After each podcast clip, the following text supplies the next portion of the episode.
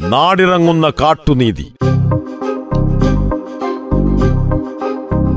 അവകാശ പോരാട്ടം മനുഷ്യനും മൃഗങ്ങളും തമ്മിലാകുമ്പോൾ അന്നമുട്ടുന്ന കർഷകർക്കൊപ്പം റേഡിയോ മാറ്റുലി തയ്യാറാക്കി അവതരിപ്പിക്കുന്ന പ്രത്യേക പരമ്പര നാടിറങ്ങുന്ന കാട്ടുനീതി. നിർവഹണം ഡി കെ വയനാട്. നമസ്കാരം ശ്രോതാക്കളെ. നാടിറങ്ങുന്ന കാട്ടുനീതി എന്ന പരമ്പരയിലേക്ക് ഏവർക്കും സ്വാഗതം. കഴിഞ്ഞ അധ്യായത്തിൽ നമുക്കൊപ്പം ഉണ്ടായിരുന്ന കിഫയുടെ ചെയർമാനായ ശ്രീ അലക്സ് ഒഴുകയിൽ ഇന്നത്തെ ഈ അധ്യായത്തിലും നമ്മോടൊപ്പമുണ്ട്. സർ കഴിഞ്ഞ അധ്യായത്തിൽ നമ്മൾ ബഫർ സോണിനെ കുറിച്ച് വളരെ വിശദമായിട്ട് സംസാരിച്ചു. കൂടാതെ ഈയിടെയായി വന്യജീവികളുടെ ആക്രമണം കൂടുന്നതിനുള്ള കാരണം വന്യമൃഗങ്ങളുടെ എണ്ണത്തിൽ വന്ന വർധനവ് കൊണ്ടാണെന്ന് കണക്കുകൾ നിരത്തി സർ പറയുകയുണ്ടായി. ഈ ഒരു അധ്യായം ആരംഭിക്കുമ്പോൾ വന്യജീവികളുടെ ആക്രമണം ഉണ്ടായാൽ ഒരു ഗവൺമെന്റ് എന്താണ് ജനങ്ങൾക്ക് വേണ്ടി ചെയ്യേണ്ടത് എന്ന് പറയാമോ? ഈ വന്യജീവികളെയൊക്കെ നിയമപരമായി സംരക്ഷിക്കുന്നത് ആയിരത്തി തൊള്ളായിരത്തി എഴുപത്തിരണ്ടിലെ കേന്ദ്ര നിയമമായ വൈൽഡ് ലൈഫ് പ്രൊട്ടക്ഷൻ ആക്ട് എഴുപത്തിരണ്ട് അനുസരിച്ചാണ്. എല്ലാത്തരം ഏത് തരം ജീവിയായിക്കോട്ടെ അതിൽ ഇന്ത്യ രാജ്യത്തുള്ള എല്ലാ ജീവികളെയും പല ഷെഡ്യൂളായിട്ട് തിരിച്ചിരിക്കുകയാണ് അതായത് അഞ്ച് ഷെഡ്യൂൾ ഉണ്ട്. ഷെഡ്യൂൾ ഒന്ന് രണ്ട് മൂന്ന് നാല് അഞ്ച്. അതിൽ ഷെഡ്യൂൾ ഒന്നിൽ പെട്ടാൽ ആണ് ഏറ്റവും ഹയസ്റ്റ് സെക്യൂരിറ്റി ഷെഡ്യൂൾ രണ്ട് കുറച്ചുകൂടെ കുറയും. അങ്ങനെയാണ് അത് വരുന്നത്. ഈ ആന പുലി കടുവ ഇതൊക്കെ ഷെഡ്യൂൾ ഒന്നിൽപ്പെട്ട ജീവികളാണ്. ഈ ഷെഡ്യൂൾ ഒന്നിൽപ്പെട്ട ജീവികളാണെങ്കിൽ പോലും മനുഷ്യന്റെ ജീവനും സ്വത്തിനും ഹാനികരമായാൽ അതിനെ വെടിവെച്ച് കൊല്ലാനോ അല്ലെങ്കിൽ മറ്റു രീതിയിൽ അവരുടെ മാറ്റാനോ ഉള്ള അധികാരം സംസ്ഥാന സർക്കാരുകൾക്കുണ്ട്. അത് വൈൽഡ് ലൈഫ് പ്രൊട്ടക്ഷൻ ആക്ടിന്റെ സെക്ഷൻ ലെവൻ എ പ്രകാരം അതിന് ഒരു വെടിവെച്ച് നമുക്ക് ഉത്തരവിടാൻ പറ്റും. ഉദാഹരണത്തിന് നിങ്ങളിപ്പോൾ വയനാട്ടിൽ നിന്നാണല്ലോ വിളിക്കുന്നത്. വയനാട്ടിൽ മൈസൂരിൽ കഴിഞ്ഞ ആഴ്ച ഇരുപത്തിരണ്ട് വയസ്സുള്ള ഒരു കൊച്ചിനെ പുലി കൊന്ന വിവരം അറിഞ്ഞിരുന്നല്ലോ മൈസൂരിൽ. ആ ആ- ആ കടുവ ഇരുപത്തിനാല് മണിക്കൂർ കൊണ്ട് വെടിവെച്ച് വന്നു. ഷൂട്ട് ചെയ്യാൻ ഉത്തരവ് വിട്ടു അവർക്ക് പുറകിൽ നിന്ന് ഷൂട്ടേഴ്സ് വന്ന് അതിനെ വെടിവെച്ച് വന്നു. അവിടെ മൈസൂരിൽ പറ്റുമെങ്കിൽ പിന്നെ വയനാട്ടിൽ പറ്റാത്തത്? കടുവയും പുലിയൊക്കെ ഒരേ ഷെഡ്യൂളിൽ പെട്ട ജീവിയല്ലേ വയനാട്ടിൽ തന്നെ ഞാൻ ഇപ്പൊ ശിവ എന്ന് പറയുന്ന ഒരു ആദിവാസി യുവാവിനെ കടുവ പിടിച്ചു കൊന്നിരുന്നു രണ്ടു വർഷം മുമ്പ്. എന്തുകൊണ്ട് ആ കടുവ വെടിവെച്ച് കൊല്ലാൻ ഉത്തരവിടാത്തത് അതുപോലെ ഇടുക്കി ജില്ലയിൽ കിള്ളിക്കുമ്പൻ എന്ന് പറയുന്ന ഒരു ആണ ഇരുപതിൽ പല ആളുകളെ ഒറ്റ ആണ കൊന്നിട്ടുണ്ട്. ഞാൻ കഴിഞ്ഞ ആഴ്ച ഇടുക്കിയിൽ പോയിരുന്നു. അവിടെ അവിടെ ചെന്നപ്പോൾ അവർ പറഞ്ഞാണ് ശാന്തപാറ ഭാഗത്ത്. ഇരുപത് ആളുകളെ കൊന്ന ഒരു ആണ ഇന്നും കേരളത്തിൽ സ്വതന്ത്ര വിഹാരം നടത്തുന്നു. എന്തുകൊണ്ട്? തമിഴ്നാട്ടിൽ കർണാടകയിലും കടുവയും പുലിയും ആനകളും അടക്കമുള്ളതിനെ വെടിവെച്ച് വന്നിട്ടുണ്ട് വെസ്റ്റ് ബംഗാളിൽ രണ്ട് ആനയെ ഒറ്റ ദിവസം വെടിവെച്ച് വന്നിട്ടുണ്ട് ഇതേ പ്രശ്നം ഉപയോഗിച്ചുകൊണ്ട്. അപ്പോൾ നമ്മൾ ഈ വിഷയം നമ്മൾ ഇവിടുത്തെ ഭരണാധികാരത്തിന് അറിയാത്ത അറിയാത്തതല്ല. വനമന്ത്രിയുമായി ബന്ധപ്പെട്ട് പല തവണ നമ്മൾ ഈ വിഷയം അവതരിപ്പിച്ചതാണ്. ആദ്യം വനമന്ത്രി ചോദിച്ചത് അങ്ങനെയൊക്കെ ആനയെ വെടിവെച്ച് കൊല്ലാൻ വകുപ്പുണ്ടോന്നാണ് വകുപ്പുണ്ട് എന്ന് കൃത്യമായിട്ട് നമ്മൾ പറഞ്ഞു കൊടുത്തിട്ടും നടപടി എടുക്കുന്നില്ല. അങ്ങനെ ഒരു തീരുമാനം അവർക്ക് എടുക്കാൻ സാധിക്കാത്തവണ്ണം അവർ പിന്നോട്ട് വലിക്കുന്ന കാരണം എന്തായിരിക്കും? ഇവിടുത്തെ ഉദ്യോഗസ്ഥ ലോബി അങ്ങനെയാണ് പറഞ്ഞു കൊടുക്കുന്നത്. കാരണം ആനകളുടെ എണ്ണം കുറഞ്ഞത് കുറഞ്ഞാൽ അവർക്ക് ഫണ്ടിങ് കുറയുമായിരിക്കും. നമ്മൾ പറഞ്ഞ ഇത്രയേ ഉള്ളൂ. ഇപ്പൊ ആറായിരം ആനയുള്ള കേരളത്തിൽ സ്ഥിരമായിട്ട് മനുഷ്യരെ കൊല്ലുകയും കൃഷി നശിപ്പിക്കുകയും ചെയ്യുന്ന പതിനഞ്ച് ഇരുപത് ആനകളെ വെടിവെച്ച് കൊന്നു എന്ന് വിചാരിച്ചിട്ട് ആനകൾക്ക് വംശനാശ വിഷയം നേരിടാൻ പോകുന്നില്ല. ആകാശം ഒഴിഞ്ഞു വീഴില്ല. ഓക്കെ അതിനുള്ള പ്രൊവിഷൻ അത് നൂറ് ശതമാനം നിയമപരമായ കാര്യമാണ് നമ്മൾ ആവശ്യപ്പെടുന്നത്. നിയമവിരുദ്ധമായിട്ടുള്ള ഒരു കാര്യം നമ്മൾ പറയുന്നില്ല. പക്ഷെ ഉദ്യോഗസ്ഥന്മാർ എഴുതി കൊടുക്കുന്നതിന് അപ്പുറത്തേക്ക് സ്വന്തം തലച്ചോറ് ഉപയോഗിച്ച് ചിന്തിക്കാൻ ശേഷിയുള്ള രാഷ്ട്രീയ നേതൃത്വം കേരളത്തിൽ ഇല്ല എന്നുള്ളത് തന്നെയാണ് അതിന്റെ കാരണം. സാർ ഇപ്പൊ നമ്മളിപ്പോ ബഫർ സോണിനെ കുറിച്ച് പറഞ്ഞു. പക്ഷേ ഈ വന്യമൃഗ ശല്യം ഒരിക്കൽ നമ്മുടെ പ്രദേശം നമ്മുടെ കൃഷിയിടത്തിൽ ഉണ്ടായാൽ അല്ലെങ്കിൽ എന്റെ വീട്ടിൽ ഒരാൾ ഉപദ്രവിച്ചു കഴിഞ്ഞാൽ എനിക്ക് എന്തൊക്കെയാണ് ചെയ്യാൻ സാധിക്കുക? ഒന്നാമത്തെ കാര്യം അതിൽ രേഖാമൂലം പരാതി കൊടുക്കുക എന്നുള്ളതാണ്. ഇപ്പം ആനശല്യവുമായി ബന്ധപ്പെട്ട് ഈ പാലക്കാട് ജില്ലയിൽ രണ്ടാഴ്ച മുമ്പ് ആന ഒരാളെ കൊലപ്പെടുത്തിയിരുന്നു അപ്പൊ ഇതുമായി ബന്ധപ്പെട്ട് ഞങ്ങൾ ഹൈക്കോടതിയിൽ ഒരു റിട്ടേൺ പോയപ്പം വനംവകുപ്പ് പറഞ്ഞത് ആനശല്യവുമായി ബന്ധപ്പെട്ട് പാലക്കാട് ജില്ലയിൽ നിന്ന് അങ്ങനെ കാര്യമായിട്ട് പരാതികളൊന്നും വന്നിട്ടൊന്നുമില്ല. ഇവർ നുണ പറയാണെന്നുള്ള നിലപാടാണ് വനംവകുപ്പ് എടുത്തത്. ഓക്കെ. അപ്പൊ ആദ്യമായിട്ട് പരാതി കൊടുക്കുക. പരാതി കൊടുക്കാൻ രണ്ട് തരത്തിൽ പരാതി കൊടുക്കാം. ഒന്ന് നിങ്ങൾ വെറുതെ ഒരു വെള്ളക്കടലാസിൽ എഴുതി നിങ്ങളുടെ പേരും അഡ്രസ്സും കാര്യങ്ങളും വെച്ച് ഏറ്റവും അടുത്തുള്ള ഫോറസ്റ്റ് റേഞ്ച് ഓഫീസിലോ അല്ലെങ്കിൽ ഫോറസ്റ്റ് സ്റ്റേഷനിലോ പോയി അപേക്ഷ കൊടുക്കുക. പരാതി കൊടുക്കുക. എന്റെ പറമ്പിൽ ഇന്ന ശല്യങ്ങളുണ്ട്. ഇത് നിങ്ങൾ നടപടി എടുക്കണം. എന്ന് അപേക്ഷ കൊടുത്ത് അതിന്റെ രേഖ നിങ്ങൾ അതിന്റെ റെസിപ്റ്റ് വാങ്ങി വെക്കുക. ഇനി നിങ്ങൾക്ക് കൃഷി നാശം വന്നിട്ടുണ്ടെങ്കിൽ അതിന് ഓൺലൈനായിട്ട് അപേക്ഷ കൊടുക്കാനുള്ള ഒരു ഒരു സംവിധാനമുണ്ട്. ഒന്നുകിൽ അക്ഷയയിൽ പോയി കഴിഞ്ഞാൽ അവർ അക്ഷയക്കാർ ചെയ്തു തരും. നിങ്ങൾ നേരിച്ചിട്ടും കാര്യങ്ങളൊക്കെ ആയിട്ട് പോയാൽ മതി. അതല്ലെങ്കിൽ നമ്മുടെ മൊബൈലിൽ തന്നെ ചെയ്യാം. ഇ ഡിസ്ട്രിക്ട് എന്ന് പറയുന്ന വെബ്സൈറ്റ് ഉണ്ട്. അത് വഴിയാണ് നമ്മൾ അപേക്ഷ സ്വീകരിക്കേണ്ടത്. അത് നമ്മുടെ പിള്ളേർക്കൊക്കെ അത്യാവശ്യം മൊബൈൽ കളിക്കാൻ അറിയാവുന്ന പിള്ളേർക്കൊക്കെ വീട്ടിലിരുന്ന് തന്നെ ചെയ്യാവുന്ന കാര്യങ്ങളാണ്. പരാതി കൊടുക്കുക എന്നുള്ളതാണ് ഇതിന്റെ അടിസ്ഥാനപരമായിട്ടുള്ള ഒരു കാരണം കാരണം വയനാട് ജില്ലയിൽ നിന്നാണ് ഏറ്റവും കൂടുതൽ പരാതികൾ വരുന്നതെങ്കിൽ ആനശല്യമായി ആനശല്യവുമായി ബന്ധപ്പെട്ട് അല്ലെങ്കിൽ കടുവ എന്തെങ്കിലും ആയിക്കോട്ടെ. അപ്പൊ ആനയെ നേരിടാനുള്ള ഫണ്ടിന്റെ സിംഹഭാഗവും ഏറ്റവും കൂടുതൽ പരാതി വരുന്ന ജില്ലയിലേക്ക് പോകും. അതുപോലെ ഞങ്ങളെ പോലുള്ള സംഘടനകൾ നിയമപരമായിട്ട് വിഷയം ടേക്കപ്പ് ചെയ്യുമ്പോൾ കോടതിയും ചോദിക്കുന്നത് ഡേറ്റ എവിടെയാണ് എത്ര പരാതി വന്നു ചോദ്യം വരിക ആനശല്യവുമായി ബന്ധപ്പെട്ടിട്ട് പാലക്കാട് ജില്ലയിൽ നിന്ന് പരാതി വന്നിട്ടില്ല എന്നാണ് ഫോറസ്റ്റ് വകുപ്പ് പറയുന്നത്. അവിടെ പന്ത്രണ്ട് ആൾക്കാരെ അട്ടപ്പാടിയിൽ മാത്രം പന്ത്രണ്ട് പതിനഞ്ച് ആദിവാസികൾ ആന കൊന്നിട്ടുണ്ട് കഴിഞ്ഞ ഒരു അഞ്ച് വർഷത്തിനിടയ്ക്ക്. അപ്പൊ ഈ പരാതി പറയേണ്ടതിന്റെ ആവശ്യകത ആളുകൾക്ക് മനസ്സിലാവുന്നില്ല എന്നുള്ളതാണ്. അപ്പം നിങ്ങളെപ്പോലുള്ള ഈ റേഡിയോ സ്റ്റേഷൻസ് ഒക്കെ നിങ്ങളുടെ പ്രോഗ്രാമുകളിൽ ഇത് വീണ്ടും വീണ്ടും എടുത്തെടുത്ത് പറയുക വളരെ ലളിതമായിട്ടുള്ള കാര്യമാണ് വെറും വെള്ള പേപ്പറിൽ നിങ്ങൾ പോയി പരാതി കൊടുത്ത് റെസിപ്റ്റ് വാങ്ങി വെക്കുക. നഷ്ടപരിഹാരത്തിനാണെങ്കിൽ അത് ഓൺലൈനിലായിട്ട് അക്ഷയ കേന്ദ്രത്തിൽ പോയിട്ടോ അല്ലെങ്കിൽ ഈ ഡിസ്ട്രിക്ട് വഴിയോ ചെയ്യണം. ഇതിന് വനംവകുപ്പിന്റെ റേഞ്ചർ ഡെപ്യൂട്ടി റേഞ്ചർ ഇവരുടെയൊക്കെ നമ്പർ നിങ്ങൾ എടുത്തു കൊടുക്കുക. നിങ്ങളുടെ പറമ്പിൽ ആന കയറിയാൽ അല്ലെങ്കിൽ കടുവ കയറിയാൽ അല്ലെങ്കിൽ കുരങ്ങ് കയറിയാൽ ഉറക്കം വളർത്തി കാവലിരിക്കുന്നത് നിങ്ങളല്ല ഫോറസ്റ്റുകാരാ. കേരളത്തിൽ ഏഴായിരത്തി അഞ്ഞൂറ് ഫോറസ്റ്റുകാരുണ്ട് കേരളത്തിന്റെ നാലിരട്ടി വനമുണ്ട് കർണാടകയിൽ. അവിടെ ഏഴായിരത്തി ഇരുന്നൂറ് ആൾക്കാരേ ഉള്ളൂ. ഇവരെ ശമ്പളം എടുത്ത് വെച്ചിരിക്കുന്നത് വന്യമൃഗങ്ങൾ പുറത്തേക്ക് ഇറങ്ങാതെ നോക്കാൻ വേണ്ടി തന്നെയാണ് ഓക്കെ അത് അവരുടെ കുറ്റകരമായിട്ടുള്ള കൃത്യവിലോപമാണ് വന്യജീവികൾ പുറത്തിറങ്ങി കഴിഞ്ഞാൽ. അവർ വന്ന് കാവൽ നിൽക്കണം. ഉണ്ട് റാപ്പിഡ് റെസ്പോൺസ് ടീം എന്ന് പറഞ്ഞ ഒരു സംവിധാനമുണ്ട്. അപ്പൊ ഇതൊക്കെ ഈ ഇവരുടെ നമ്പർ എടുത്ത് വെക്കുക. ഫോറസ്റ്റ് വകുപ്പിന്റെ വെബ്സൈറ്റിൽ ഇവരുടെ ഒക്കെ നമ്പർ ഉണ്ട്. നിങ്ങളുടെ പറമ്പിൽ എന്ത് വന്യമൃഗം കയറിയാൽ ഇമ്മീഡിയറ്റ് ആയിട്ട് ഡെപ്യൂട്ടി റേഞ്ചർ റേഞ്ചറെ വിളിച്ച് ഒന്നുകിൽ അവരോട് നേരിട്ട് വരാൻ പറയാം അല്ലെങ്കിൽ ആർ ആർ ടി വിടാൻ പറയാം. അവർ വന്ന് കാവലിരിക്കണം. ഇത് നമ്മുടെ അവകാശമാണ്. ഇതാരുടെ ഔദാര്യമല്ല. വനം വകുപ്പിന്റെ ഡ്യൂട്ടി എന്ന് പറയുന്നത് വന്യജീവികളെ സംരക്ഷിക്കാൻ തന്നെയാണ്. വന്യജീവികളെ സംരക്ഷിക്കുന്നത് വനത്തിനകത്താണ്. വനത്തിന് പുറത്തല്ല. അപ്പൊ നമ്മൾ മുന്നോട്ട് വെക്കുന്ന ഒരു ആവശ്യം ആവശ്യം ഈ ബഫർസോൺ എന്ന് പറയുന്നത് അതിന് പകരം പുറത്തേക്ക് വനത്തിന് പുറത്തേക്ക് വരുന്ന ബഫർസോണിന് പകരം വനാതിർത്തിയിൽ നിന്ന് അഞ്ഞൂറ് മീറ്റർ ഉള്ളിലേക്ക് ഹ്യൂമൻ സെൻസിറ്റീവ് സോൺ ഉണ്ടാക്കണം. എന്നിട്ട് അഞ്ഞൂറ് മീറ്റർ ഉള്ളിൽ വന മൃഗങ്ങളെ തടയണം. അതാണ് വേണ്ടത്. കേരളത്തിലെ പോലെ ഇത്രയും ഇത്രയും വലിയ അളവിൽ ജനവാസ കേന്ദ്രങ്ങൾ വനത്തോട് ചേർന്നുള്ള പ്രദേശങ്ങളിൽ അഞ്ഞൂറ് മീറ്റർ ഉള്ളിലേക്ക് ഹ്യൂമൻ സെൻസിറ്റീവ് സോൺ ഉണ്ടാക്കണം എന്നുള്ളതാണ് കിഫയുടെ ആവശ്യം. കിഫയെ സപ്പോർട്ട് ചെയ്യുന്ന മറ്റെന്തെങ്കിലും ഇതുപോലുള്ള എൻ ജി ഒകളോ സംഘടനകളോ ഉണ്ടോ? ഇതിൽ സി കർഷക സംഘടനകൾ ട്രഡീഷണൽ ആയിട്ടുള്ള കുറെ സംഘടനകളുണ്ട്. പക്ഷെ അതൊക്കെ ഏതെങ്കിലും ഒരു ജില്ലയിലോ അല്ലെങ്കിൽ താലൂക്കിലോ ഒക്കെ ഒറ്റപ്പെട്ട് പ്രവർത്തിക്കുന്ന സംഘടനകളാണ്. സ്റ്റേറ്റ് ലെവലിൽ പ്രാതിനിധ്യം ഉള്ളതും എല്ലാ ജില്ലകളിലും സംഘടന സംവിധാനം ഉള്ളതുമായിട്ടുള്ള സംഘടനകൾ വളരെ കുറവാണ്. അത് മാത്രമല്ല ഞങ്ങൾ ഈ സോഷ്യൽ മീഡിയ അല്ലെങ്കിൽ നമ്മുടെ ന്യൂ ഏജ് മീഡിയ എന്ന് പറയുന്ന സംവിധാനങ്ങൾ ഉപയോഗിച്ചാണ് കൂടുതൽ പ്രചരണം നടത്തുന്നത്. ഇപ്പോഴത്തെ ഫേസ്ബുക്ക് ഗ്രൂപ്പ് ഉണ്ട്. അതിൽ ഞങ്ങൾക്ക് ഏകദേശം മുപ്പത്തെണ്ണായിരത്തോളം മെമ്പർമാരുണ്ട് വാട്സപ്പ് ഗ്രൂപ്പുകൾ ഒരു അഞ്ഞൂറോളം വാട്സപ്പ് ഗ്രൂപ്പുകൾ കേരളത്തിൽ വിവിധ ജില്ലകളിലായിട്ടുണ്ട്.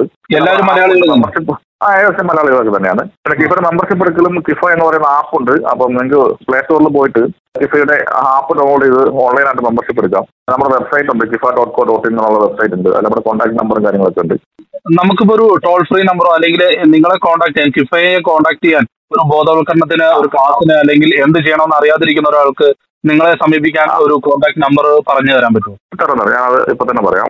കോൺടാക്ട് നമ്പർ ഉണ്ട്. അതുപോലെ തന്നെ നമ്മുടെ വെബ്സൈറ്റ് ഉണ്ട്. KIFA dot co dot in എന്നുള്ള വെബ്സൈറ്റ് ഒന്ന് നോട്ട് ചെയ്ത് വെക്കുക. അതുപോലെ പ്ലേ സ്റ്റോറിൽ കയറി K I F A KIFA എന്ന് അടിച്ചിട്ടുണ്ടെങ്കിൽ കിഫയുടെ ആപ്പും കിട്ടും. ഞാൻ നമ്മുടെ ഒഫീഷ്യൽ നമ്പർ തരാം. ഒന്ന് നോട്ട് ചെയ്ത് വെച്ചോ. Okay sir eight zero seven five eight nine three zero nine two ഞാനൊന്ന് തിരിച്ചു പറയട്ടെ സാർ നമ്പർ ആ. എൺപത് എഴുപത്തി അഞ്ച് എൺപത്തി ഒൻപത് മുപ്പത് തൊണ്ണൂറ്റി രണ്ട് ആ അതെ. ഈ നമ്പർ വിളിച്ചിട്ടുണ്ടെങ്കിൽ ഞായറാഴ്ച ഒഴികെ ബാക്കി എല്ലാ ദിവസവും പത്ത് മണി മുതൽ ആറ് മണി വരെ നമ്മുടെ ഓഫീസ് സ്റ്റാഫ് കോളക്ട് ചെയ്യുന്നതാണ്. ഓക്കെ അപ്പം ഈ ഈ വിഷയവുമായി ബന്ധപ്പെട്ടോ അല്ലെങ്കിൽ മറ്റു ട്രെയിനിങ്ങോ കാര്യങ്ങളോ എന്ത് സംശയം ഉണ്ടെങ്കിലും നിങ്ങൾക്ക് ഈ നമ്പറിൽ വിളിക്കാം. കോൾ അറ്റൻഡ് ചെയ്യുന്നതായിരിക്കും. കേരളത്തിൽ എത്ര ഓഫീസുകളുണ്ട് കിഫയ്ക്ക് ചില കേരളത്തിൽ നിലവിൽ നമുക്ക് സെൻട്രലൈസ്ഡ് ആയിട്ടുള്ള ഒരു ഓഫീസുകൾ മാത്രമേ ഉള്ളൂ. നമ്മൾ ജില്ലാ തലത്തിലേക്ക് ഓഫീസുകൾ അടുത്ത വർഷം മുതൽ ഉണ്ടാവും. ഈ ഓഫീസ് എവിടെയായിട്ടുള്ളത്? ഇത് എറണാകുളം. കൂടാതെ കേരളത്തിന് പുറത്തേക്ക് എപ്പോഴെങ്കിലും ഓൾ ഇന്ത്യ ലെവലിലേക്ക് നിങ്ങൾ ചിന്തിച്ചിട്ടുണ്ടോ? അല്ല കേരളത്തിന് പുറത്തേക്ക് ഗൂഡല്ലൂർ ഭാഗത്ത് നമുക്കൊരു കുറച്ച് പ്രവർത്തനങ്ങൾ നടത്തുന്നുണ്ട്. വയനാടുമായിട്ട് ചേർന്ന് നടക്കുന്ന ഭാഗമാണല്ലോ. അവിടെ നമ്മൾ മൂന്നാൽ കുറച്ച് മീറ്റിങ്ങുകളൊക്കെ അത് കിഫ എന്ന പേരിലുള്ള അല്ല കിഫ എന്ന് പറയുന്ന കേരള ഇൻഡിപെൻഡന്റ് ഫാർമേഴ്സ് അസോസിയേഷൻ ആണല്ലോ. ഗൂഡല്ലൂര് ഓൾറെഡി മറ്റ് സംഘടനകൾ ഈ ഈ രംഗത്ത് പ്രവർത്തിക്കുന്ന സംഘടനകൾ ഉണ്ടായിരുന്നു. അപ്പൊ അവരുമായിട്ട് അസോസിയേറ്റ് ചെയ്ത് നമ്മൾ അവിടെ ട്രെയിനിങ്ങും കാര്യങ്ങളും ഒക്കെ കൊടുക്കുന്നുണ്ട് ഗൂഡല്ലൂര്. സാർ നമുക്ക് നഷ്ടപരിഹാരത്തെ കുറിച്ച് സാർ ഒന്ന് സൂചിപ്പിക്കുകയുണ്ടായി. ഇപ്പോ എന്റെ വീട്ടിൽ ഒരാളെ ഉപദ്രവിച്ചാൽ അല്ലെങ്കിൽ ഒരാളെ കടുവയോ ആനയോ കൊന്നു കഴിഞ്ഞാൽ പിന്നെ കൃഷി നശിപ്പിച്ചാൽ ഓരോന്നിനും ഓരോ രീതിയിലുള്ള നഷ്ടപരിഹാരങ്ങളല്ലേ? അപ്പൊ അതിനെ കുറിച്ചൊക്കെ ഒന്ന് പറയാം ഓക്കെ നഷ്ടപരിഹാരം പരിക്കേറ്റ് കഴിഞ്ഞാൽ ഇപ്പൊ നിലവിലെ നിയമപ്രകാരം രണ്ട് ലക്ഷം രൂപ വരെ ചികിത്സയ്ക്കായിട്ട് തരാൻ വകുപ്പുണ്ട്. അത്. ആക്ച്വൽ ബിൽസ് നമ്മൾ കളക്ട് ചെയ്ത് വെക്കുക. നമ്മൾ സംഭവം നടന്നു കഴിഞ്ഞാൽ ഇമ്മീഡിയറ്റ് ആയിട്ട് അടുത്തുള്ള ഫോറസ്റ്റ് സ്റ്റേഷൻ വിവരം അറിയിക്കുക. അതിനുശേഷം അവർ ഡിസ്ചാർജ് ചെയ്ത് കഴിഞ്ഞ് വരുമ്പോൾ കിട്ടിയ ബില്ലുകളുടെ ഒക്കെ ഒറിജിനൽ കോപ്പി സഹിതം അവിടെ പോയി അപേക്ഷ കൊടുക്കുക. അത് ഓൺലൈനിൽ ചെയ്യണം. അപ്പൊ അതിന്റെ കാര്യങ്ങൾ അവർ പറഞ്ഞു തരും രണ്ട് ലക്ഷം രൂപ വരെയാണ് നിലവിൽ വകുപ്പുള്ളത്. അത് പരിക്ക് പറ്റി കഴിഞ്ഞാൽ ഈ കൊല്ലപ്പെട്ട് കഴിഞ്ഞാൽ ഇരുപത്തിനാല് മണിക്കൂറിനുള്ളിൽ അഞ്ചു ലക്ഷം രൂപ കൊല്ലപ്പെട്ട ആളുകളുടെ ബന്ധുക്കൾക്ക് കൈമാറണം എന്നുള്ളതാണ് ചട്ടം. പിന്നെ ആ ബന്ധുത്വ സർട്ടിഫിക്കറ്റ് കാര്യങ്ങളൊക്കെ കൊടുത്ത് കഴിഞ്ഞാൽ പതിനാല് ദിവസത്തിനുള്ളിൽ അടുത്ത അഞ്ച് ലക്ഷം കൊടുക്കണം എന്നുള്ളതാണ് നിയമം. പക്ഷെ ദൗർഭാഗ്യവശാൽ കേരളത്തിൽ ഇന്ന് വരെ ഈ കഴിഞ്ഞ ഒന്നൊന്നര വർഷമായിട്ട് കിഫ ഇടപെട്ട രണ്ടോ മൂന്നോ കേസിൽ മാത്രമാണ് ഇരുപത്തിനാല് മണിക്കൂറിനുള്ളിൽ അഞ്ചു ലക്ഷം രൂപ കൊടുത്തിരിക്കുന്നത്. ആളുകൾക്ക് നിയമത്തെപ്പറ്റി അറിയത്തില്ലാത്തതുകൊണ്ടും നൂലമാലകളിൽ പെടുത്തി കറക്കി കളയുന്നതുകൊണ്ടും ഇവരിങ്ങനെ പല ആറ് മാസം ഒരു വർഷം രണ്ട് വർഷം കഴിഞ്ഞിട്ട് പോലും അഞ്ച് ലക്ഷം കൊടുക്കാത്ത കേസുകളുണ്ട് അത് ആളുകളുടെ അറിവില്ലായ്മ അവർ ചൂഷണം ചെയ്യുന്നതാണ്. ഓക്കെ അപ്പം അതിന്റെ ഈ കിഫയുടെ ഒരു ഹാൻഡ് ബുക്ക് ഉണ്ട്. ആ ഹാൻഡ് ബുക്കിൽ ഇത്തരം കാര്യങ്ങളെ പറ്റിയൊക്കെ വളരെ കൃത്യമായിട്ട് പറയുന്നുണ്ട്. നമ്മൾ ഞങ്ങളുടേതായ ചാനലുകൾ വഴി ഈ ഒരു അവയർനെസ് കൊടുക്കാൻ ശ്രമിക്കുന്നുണ്ട്. വയനാട് ജില്ലയിൽ കിഫയ്ക്ക് വളരെ ശക്തമായിട്ടുള്ള സെറ്റപ്പ് ഉണ്ട്. നമുക്ക് എല്ലാ പഞ്ചായത്തിലും കൺവീനേഴ്സ് ഉണ്ട്. അസംബ്ലി മണ്ഡലങ്ങളിൽ കമ്മിറ്റികളുണ്ട് ജില്ലാ കമ്മിറ്റികളുണ്ട് അപ്പോൾ നിങ്ങൾ ഈ നമ്പറിൽ ഞാൻ നേരത്തെ തന്ന നമ്പറിൽ വിളിച്ചിട്ടുണ്ടെങ്കിൽ വയനാട് ജില്ലയിലെ കിഫയുടെ മറ്റ് ഭാരവാഹികളുടെ നമ്പർ തരുന്നതായിരിക്കും. അപ്പൊ അവരെ വിളിച്ചിട്ടുണ്ടെങ്കിൽ ഇത്തരം കാര്യങ്ങളിൽ കൃത്യമായിട്ടുള്ള ഗൈഡ് ലൈൻസ് കിട്ടുന്നതായിരിക്കും. കൂടാതെ ഇപ്പോ കുടുംബത്തിൽ ഒരാൾ മരണപ്പെട്ടു കഴിഞ്ഞു കഴിഞ്ഞാൽ ആ കുടുംബത്തിൽ ഒരാൾക്ക് ഒരു ജോലി വാഗ്ദാനം ചെയ്യുന്ന അല്ല അത് അതൊരു നിയ- നിയമപരമായിട്ട് അങ്ങനെയില്ല. അത് പിന്നെ രാഷ്ട്രീയ നേതൃത്വം എം എൽ എമാരും ഒക്കെ ഇടപെട്ട് കഴിഞ്ഞാൽ താൽക്കാലിക അടിസ്ഥാനത്തിൽ ജോലികൾ കൊടുക്കാറുണ്ട്. അത് നിയമമല്ല. ചിലർക്ക് കൊടുക്കും ചിലർക്ക് കൊടുക്കുന്നില്ല. അത് അങ്ങനെയുള്ളൂ. അതുപോലെ കൃഷിയിടങ്ങൾ നശിപ്പിച്ചു കഴിഞ്ഞാൽ എന്താണ് അവസ്ഥ? കൃഷി നശിപ്പിച്ച് കഴിഞ്ഞാൽ ഞാൻ നേരത്തെ പറഞ്ഞ പോലെ ഈ ഓൺലൈനിൽ പരാതി കൊടുക്കണം. ഒരു വർഷം നാല് തവണ പരാതി കൊടുക്കാം. നമുക്ക് ആറ് മാസത്തിൽ ഉള്ളിൽ പരാതി കൊടുത്താൽ മതി. ഇപ്പൊ ഇന്ന് നമ്മുടെ വാഴ നശിപ്പിച്ചിട്ടുണ്ടെങ്കിൽ നാളെ തന്നെ പരാതി കൊടുക്കണമെന്നില്ല. അതിന്റെ ഫോട്ടോസും കാര്യങ്ങളൊക്കെ ഏറ്റെടുത്ത് എടുത്തു വെക്കുക. സംഭവം നടന്ന ആറ് മാസത്തിനുള്ളിൽ കൊടുത്താൽ മതി. ഓരോ പ്രാവശ്യവും മാക്സിമം ക്ലെയിം ഒരു ലക്ഷം രൂപ പറ്റുള്ളൂ. അങ്ങനെ ഒരു വർഷം ഒരു കർഷകന് നാല് ലക്ഷം രൂപ വരെ ക്ലെയിം ചെയ്യാം. അതിനകത്ത് ഈ ഓരോ വിളയ്ക്കും ഫിക്സ്ഡ് എമൗണ്ട് ഉണ്ട്. ഒരു വാഴ കുറച്ച് വാഴയാണെങ്കിൽ നൂറ്റിപ്പത്ത് രൂപ കിട്ടുള്ളൂ. തെങ്ങ് പോയി കഴിഞ്ഞാൽ കായ്ക്കുന്ന തെങ്ങിന് എഴുന്നൂറ്റി എഴുപത് രൂപ കായ്ക്കാത്ത തെങ്ങിന് എഴുന്നൂറ് രൂപ വെട്ടുന്ന റബ്ബറിന് മുന്നൂറ്റി മുപ്പത് രൂപ അങ്ങനെ ഫിക്സ്ഡ് എമൗണ്ട് ഉണ്ട്. ആ റേറ്റ് അനുസരിച്ച് കിട്ടത്തുള്ളൂ. ഓക്കെ. ഇപ്പോ കുരങ്ങ് നശിപ്പിക്കുന്ന വിളകളുണ്ട് കടുവ നശിപ്പിക്കുന്നത് പന്നി നശിപ്പിക്കുന്നത് അങ്ങനെ ഓരോന്നും ഓരോ തരത്തിലാണ് അതെ ഏത് മൃഗം നശിപ്പിച്ചു കഴിഞ്ഞാൽ ഇപ്പൊ കുരങ്ങ് തേങ്ങ നശിപ്പിക്കുന്നുണ്ടെങ്കിൽ ആ തേങ്ങയുടെ എല്ലാം കൂട്ടിയിടുക കൂട്ടിയിട്ട് ഫോട്ടോ എടുത്തിടുക. എന്നിട്ട് ഏകദേശം എത്ര എത്ര തേങ്ങ നഷ്ടം വന്നിട്ടുണ്ടെന്ന് കണക്ക് കൊടുത്താൽ അതിനനുസരിച്ച് അവർ കണക്ക് കൂട്ടിയിട്ട് തരും. ഇപ്പൊ ഒരു പന്നിയെ നമ്മൾ ഓടിക്കുന്ന കൂട്ടത്തിൽ അല്ലെങ്കിൽ ഒരു കെണി വെക്കാനോ അങ്ങനെ എന്തെങ്കിലും സംവിധാനങ്ങൾക്കുള്ള അവകാശം ഈ കർഷകർക്കുണ്ടോ? ഉണ്ടുണ്ട്. നിലവിലുണ്ട്. നിലവിൽ കാട്ട് പന്നിയെ വെടിവെച്ച് കൊല്ലാനുള്ള ഉത്തരവിടാൻ പഞ്ചായത്ത് പ്രസിഡന്റുമാർക്ക് അധികാരമുണ്ട്. നമ്മളൊരു വെള്ള പേപ്പറിൽ പരാതി എഴുതി കൊടുത്താൽ മതി. അത് കിഫയുടെ വാട്സപ്പ് ഗ്രൂപ്പുകളിലൊക്കെ ആ പരാതിയുടെ ഫോർമാറ്റ് നമ്മൾ ഷെയർ ചെയ്തിട്ടുണ്ട്. അത് കൊടുത്തു കഴിഞ്ഞാൽ അടുത്ത ഭരണസമിതി അത് വെച്ചിട്ട് പഞ്ചായത്ത് പ്രസിഡന്റിന് പന്നിയെ കൊല്ലാനുള്ള ഉത്തരവിടാം. പന്നിക്ക് മാത്രമാണ്. മറ്റും ജീവികൾ കുരങ്ങ് അതുപോലുള്ള ജീവികൾ ശല്യം ഉണ്ടാക്കുന്നുണ്ടെങ്കിൽ ഞാൻ നേരത്തെ പറഞ്ഞ പോലെ വെള്ള പേപ്പറിൽ എഴുതി നിങ്ങൾ ഏറ്റവും അടുത്തുള്ള ഫോറസ്റ്റ് സ്റ്റേഷനെ കൊടുക്കുക. അവരുടെ റെസിപ്റ്റ് വാങ്ങി വെക്കുക. എന്നിട്ട് അവർ നടപടി എടുത്തില്ലെങ്കിൽ അന്ന് തന്നെ അല്ലെങ്കിൽ രണ്ടാമത്തെ ദിവസം തന്നെ ഈ അപേക്ഷയിൽ നിങ്ങൾ എന്ത് നടപടി എടുത്തു എന്നുള്ളത് വ്യക്തമാക്കുക എന്നുള്ള ഒരു വിവരാവശ്യ നിയമപ്രകാരം ഒരു അപേക്ഷ കൂടെ കൊടുക്കുക. ഓക്കെ അതും അവിടെ തന്നെ കൊടുക്കുക. അവർ അവിടെ തന്നെ കൊടുക്കുക. പോ- ചെല്ലുന്ന രണ്ട് അപേക്ഷയായിട്ട് പോവുക. ഒന്ന് പരാതി രണ്ട് ആ പരാതിയിൽ നിങ്ങൾ എന്ത് നടപടി എടുത്തു എന്നുള്ള ആർ ടി ഐ. രണ്ട് ഒറ്റ ദിവസം തന്നെ കൊടുക്കുക. അപ്പൊ അവർക്ക് നടപടി എടുക്കാൻ അവർ നിർബന്ധിതരാകും. കാരണം മുപ്പത് ദിവസം കഴിയുമ്പോൾ മറുപടി പറയാനുള്ളൂ. ഓക്കെ. അപ്പൊ നിയമത്തിന്റെ അതായത് ഈ നിയമത്തെ ഈ ആർ ടി ഐ നിയമം എന്ന് പറയുന്നത് ഞങ്ങൾ വളരെ ശക്തമായിട്ട് ഉപയോഗിക്കുന്ന ഒരു നിയമമാണ്. അതിന്റെ സാധ്യതകൾ നമ്മുടെ ആളുകൾക്ക് അറിയത്തില്ലാത്തതുകൊണ്ടാണ്. നിങ്ങൾ ഉപയോഗിക്കണം. ഏത് സർക്കാർ ഓഫീസിലും കയറി ചെന്ന് അവിടുത്തെ ഡാറ്റ ചോദിക്കുക. ഈ ഔദ്യോഗിക കൃത്യനിർവഹണമാണ് ഇവർ ചെയ്യേണ്ടത്. വന്യമൃഗങ്ങൾക്കെതിരെ ഇവർക്ക് ഒരുപാട് ഫണ്ട് വരുന്നുണ്ട് സ്റ്റാഫ് ഉണ്ട്. ഇവർ രാവിലെ ഒമ്പത് മണിക്ക് വരുന്നു അഞ്ചു മണിയാകുമ്പോൾ പൊടിയുന്നിട്ട് വീട്ടിൽ പോകുന്നു. മനുഷ്യർ കഷ്ടപ്പെടുക. മനുഷ്യരല്ല നമ്മൾ പൗരന്മാരല്ല ഉറക്കം വളർത്തി കാണുന്നിരിക്കുന്നത് ഫോറസ്റ്റുകാരാണ്. ഞാൻ വീണ്ടും ആവർത്തിക്കുകയാണ്. ഈ ഈ രണ്ട് കാര്യങ്ങൾ പരാതി കൊടുക്കുക പുറകെ വിവരാവകാശ നിയമം ഉപയോഗിക്കുക. മാറ്റം ഉണ്ടാവും. ഓക്കെ. അവസാനമായിട്ട് റേഡിയോ മാറ്റിലെ ശ്രോതാക്കളോട് വയനാട്ടിലെ കർഷകരോട് കിഫയുടെ ചെയർമാൻ എന്ന നിലയ്ക്ക് സാറിന് എന്തെങ്കിലും പറയാനുണ്ടോ? ഞാൻ ഞാനിപ്പോ പറഞ്ഞതൊക്കെ തന്നെ ഉള്ളൂ. ഈ വന്യമൃഗ ശല്യം എന്നുള്ള ഒരു വിഷയത്തെ പറ്റി ആളുകൾ വിചാരിക്കുന്ന ഇത് എന്ത് ചെയ്യാൻ പറ്റും? ഒന്നും ചെയ്യാൻ പറ്റില്ല. ഇത് ഇതൊക്കെ ഞങ്ങളുടെ വിധിയാണ്. ഇതൊക്കെ ഞങ്ങൾ സഹിച്ചേ പറ്റൂ എന്നുള്ള ചിന്തയാണ് വയനാട്ടിൽ മാത്രമല്ല കേരളത്തിലുണ്ടായിരുന്ന മുഴുവൻ കർഷകർക്കും ഉണ്ടായിരുന്നത്. കഴിഞ്ഞ രണ്ട് വർഷമായിട്ട് ആ ചിന്ത നമ്മൾ മാറ്റിക്കൊണ്ടിരിക്കുകയാണ്. ശക്തമായിട്ടുള്ള നിയമ നടപടികൾ കേസ് എടുക്കുന്നുണ്ട്. ഹൈക്കോടതിയിൽ നമ്മൾ കേസ് നടത്തുന്നുണ്ട്. സുപ്രീം കോടതി നടത്തുന്നുണ്ട്. അപ്പൊ ജനങ്ങൾ ഒരു ജനകീയ സമ്മർദ്ദം ഉണ്ടായെങ്കിൽ മാത്രമേ ഇതിന് മാറ്റം ഉണ്ടാവൂ. ഞാൻ നേരത്തെ പറഞ്ഞ പോലെ ഈ മനുഷ്യന്റെ ജീവന സ്വത്തിന് ഹാനികരമാകുന്ന ഏത് ജീവിയെയും വെടിവെച്ച് കൊല്ലാനുള്ള നിയമമുണ്ട്. എന്തുകൊണ്ട് നമ്മുടെ രാഷ്ട്രീയ നേതൃത്വം ആ നിയമം ഉപയോഗിക്കുന്നില്ല എന്ന് ചോദിച്ചു കഴിഞ്ഞാൽ ജനങ്ങൾ ആവശ്യപ്പെടുന്നില്ല എന്നുള്ളതാണ്. ഇങ്ങനെ ഒരു ക്ലോസ് ഉണ്ടെന്ന് ജനത്തിന് അറിയില്ല എന്നുള്ളതാണ് അപ്പൊ നിങ്ങൾ ഏത് പാർട്ടിക്കാരും ആയിക്കോട്ടെ നിങ്ങളുടെ എം എൽ എമാരെ വിളിക്കുക പഞ്ചായത്ത് പ്രസിഡന്റിനെ വിളിക്കുക ജില്ലാ പഞ്ചായത്ത് മെമ്പറെ വിളിക്കുക എം പിയെ വിളിക്കുക മന്ത്രിയെ വിളിക്കുക. അവരോട് പറയാ വയനാട്ടിൽ രൂക്ഷമായ പ്രശ്നമുണ്ട്. എന്തുകൊണ്ട് നിങ്ങൾ സെക്ഷൻ ലെവനെ ഉപയോഗിച്ച് ഇതിനെ വെടിവെച്ച് കൊല്ലാൻ ഉത്തരവിടുന്നില്ല? അല്ലെങ്കിൽ പിടിച്ച് മാറ്റുന്നില്ല? കടുവയെ മറ്റു പന്ത്രണ്ടിലേക്ക് മാറ്റാമല്ലോ ആനയെ പിടിച്ച് ഇവിടെ എറണാകുളം ജില്ലയിൽ ആന പരിപാലന കേന്ദ്രമുണ്ട്. അങ്ങോട്ട് മാറ്റാം. അടിസ്ഥാനപരമായിട്ട് നമ്മൾ മനസ്സിലാക്കേണ്ട കാര്യം ജനാധിപത്യത്തിൽ കരയുന്ന കുഞ്ഞിനെ പാലുള്ളൂ. കർഷകർ പൊതുവെ കരയാത്ത വിഭാഗമാണ്. ഒക്കെ നമ്മുടെ വിധി എന്ന് പറഞ്ഞ് സഹിച്ചിരിക്കുന്ന ആൾക്കാരാണ്. ആ മനോഭാവം മാറ്റണം ഇന്ത്യൻ ഭരണഘടന നമുക്ക് ഉറപ്പു തരുന്ന അവകാശങ്ങൾ ചോദിച്ചു വാങ്ങാനുള്ള ആർജവം വയനാട് ജനതയ്ക്ക് ഉണ്ടാവണം. ഇല്ലെങ്കിൽ വയനാട്ടിൽ ഞാൻ വളരെ പട്ടിക്ക് പറയാണ് ഈ പ്രവർത്തനം അടക്കമുള്ള കാര്യങ്ങൾ വന്നിട്ടുണ്ടെങ്കിൽ ഒരു പതിനഞ്ചല്ല ഇരുപത് വർഷം. അതേസമയം വയനാട്ടിൽ ജന ജനവാസം ഉണ്ടാവില്ല. ഒരു സംശയം വേണ്ട. ഇറങ്ങിപ്പോകാൻ വേറെ ഒരു വഴി ഉണ്ടാവില്ല അപ്പൊ അത് തടയുക എന്നുള്ളത് നമ്മൾ കൂട്ടായി നിന്ന് കഴിഞ്ഞാൽ ഒരുമിച്ച് നിന്ന് കഴിഞ്ഞാൽ ചെയ്യാൻ പറ്റും. അതിന് ഒരുമിച്ച് നിൽക്കണമെന്നാണ് വയനാട്ടിലെ കർഷക ജനതയോട് എനിക്ക് പറയാനുള്ളത്. ഒരുപാട് നന്ദി സാർ. ഇത്രയും വലിയ ഇൻഫർമേഷൻസ് തന്നതിൽ വയനാട്ടിലെ ജനങ്ങൾക്ക് ഇത് വളരെയധികം പ്രയോജനപ്പെടും. അങ്ങയുടെ വിലപ്പെട്ട സമയത്തിൽ ഇത്രയും സമയം ഞങ്ങൾക്ക് വേണ്ടി മാറ്റി വെച്ചതിൽ ആകെ നന്ദി രേഖപ്പെടുന്നു thank you very much welcome bye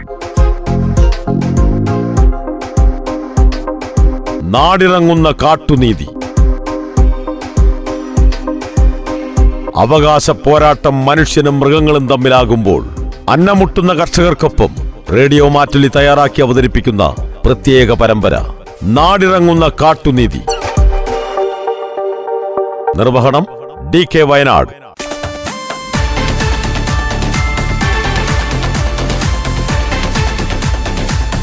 നിങ്ങൾ കേട്ടുകൊണ്ടിരിക്കുന്നത് റേഡിയോ മാറ്റുലി തൊണ്ണൂറ് ദശാംശം നാല്. കേൾക്കൂ ആസ്വദിക്കൂ അറിവ് നേടൂ.